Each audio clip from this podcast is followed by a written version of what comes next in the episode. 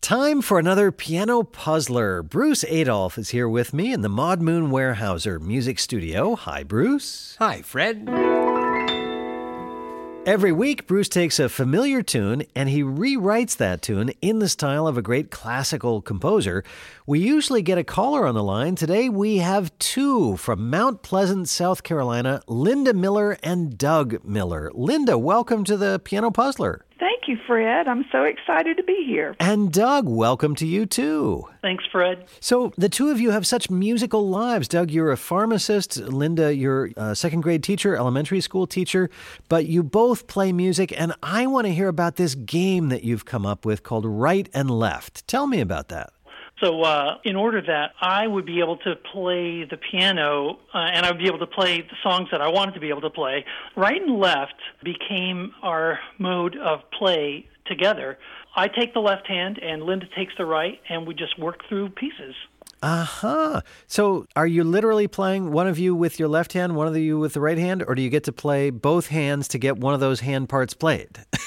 if you know what Uh, I mean. For me, if there's a, if there's a lot in there, I'll I'll add another hand, but usually you can cover it with one hand. So that sounds like a lot of fun. Just a, a, a way to have musical fun together, reading through music and making it a little easier for yourself. Yes, we that's something we enjoy doing after dinner. Nice. I'll be right over after dinner to, to join you with in, in right and left. All right. Well, Bruce Adolphe is going to use his right and left hands to play a piano puzzler for the two of you. Your job will be to try to name the hidden tune and the composer whose style Bruce is mimicking. Feel free to consult with each other. Feel free, if by some chance you get stuck, I'm here. I don't know what Bruce has cooked up either. So, ready to go? Yes, we are. Okay. Here's Bruce Adolphe with your piano puzzler.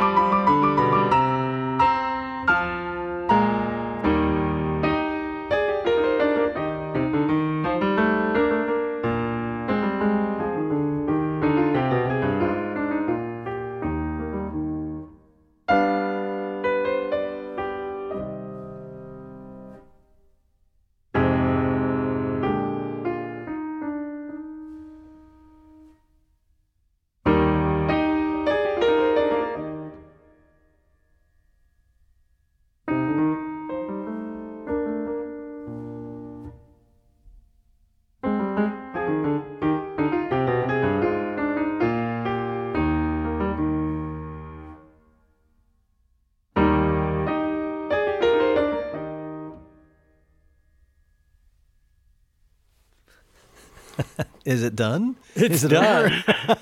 well, that was beautiful. That was fun. Yeah, so, yeah. so, Lynda and Doug, what did you hear? What do you think? Well, we definitely picked out um, somewhere over the rainbow. No, absolutely. And hearing out hearing all that Alberti bass at the beginning um, started to make me think Mozart. I was thinking Mozart too. Well, you know, you're extremely close. You're right in the right ballpark. But what makes this not Mozart is it's modeled very closely in structure on a famous piece by someone else. And all those hmm. weird things and silences at the end and the phrases coming back, that's structurally exactly the same Oh. as some other piece. Uh, Haydn. Yes. Oh, good. and, well, did you say that because he was the one left or because you knew what I'm talking because about? it was Surprise Symphony. Oh no, but that's funny. Uh, it's the surprise symphony is a good clue, but not the piece I'm talking about. he did a lot of surprising things. Joseph Haydn, yeah, loved to write jokes into his music. And I don't know, I'm thinking of a piece that's actually for string quartet where he wrote all these fake endings. And I've heard and seen it played where you think it's an ending and people start to clap. Oh, no, no there's another phrase. And then people start to clap. No, there's another phrase. So that's, well, that that actually, this movement is based on that piece, and the last movement of that piece, particularly, is called the joke. So the whole piece gets referred to as the joke quartet, and I took every phrasing idea from the joke that I could cram into this little puzzler. Even the tune, you know, the, when you think of Somewhere Over the Rainbow, it starts like this. It begins and ends on an E flat, and it could be over. I mean, it's not, but the end. So that was very surprising. Yes, indeed. And Haydn's tune. This is from the joke.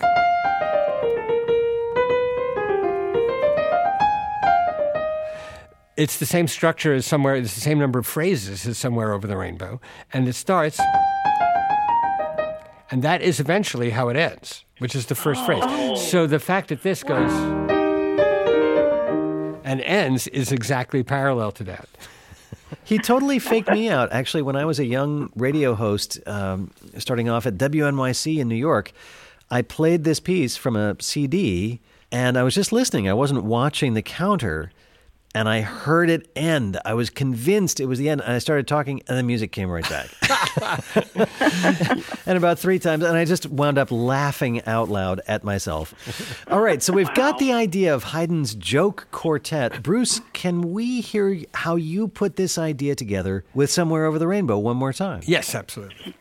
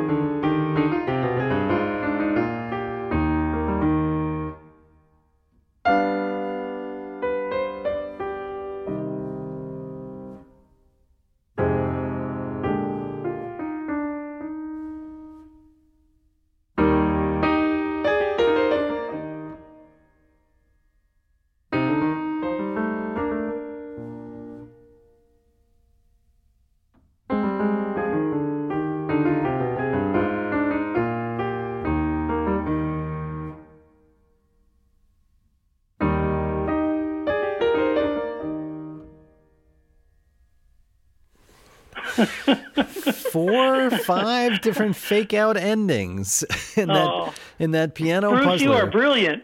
Oh, well, you know, I couldn't have done it without Haydn. Or, or Yip.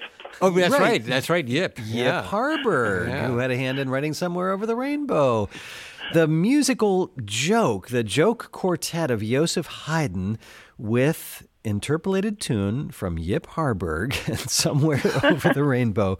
Doug and Lynda Miller, do you often listen to piano puzzlers together and play them together? We listen every single week on the podcast. Oh, nice. And do you play together and guest together? Oh, yes. Who gets the tune? Who gets the composer? I usually get the tune, mm-hmm. and Douglas usually gets the composer. Well, it certainly worked nicely as a tag team on the radio. That was fantastic. Thank you. Thank, Thank you so much.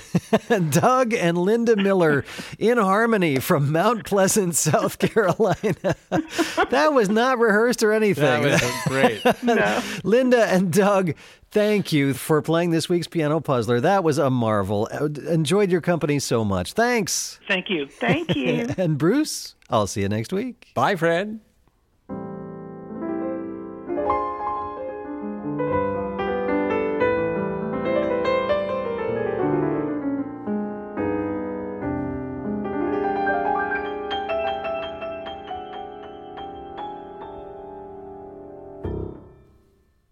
Hi, Fred Child here, just dropping in quick. Thanks for playing along with this week's Piano Puzzler.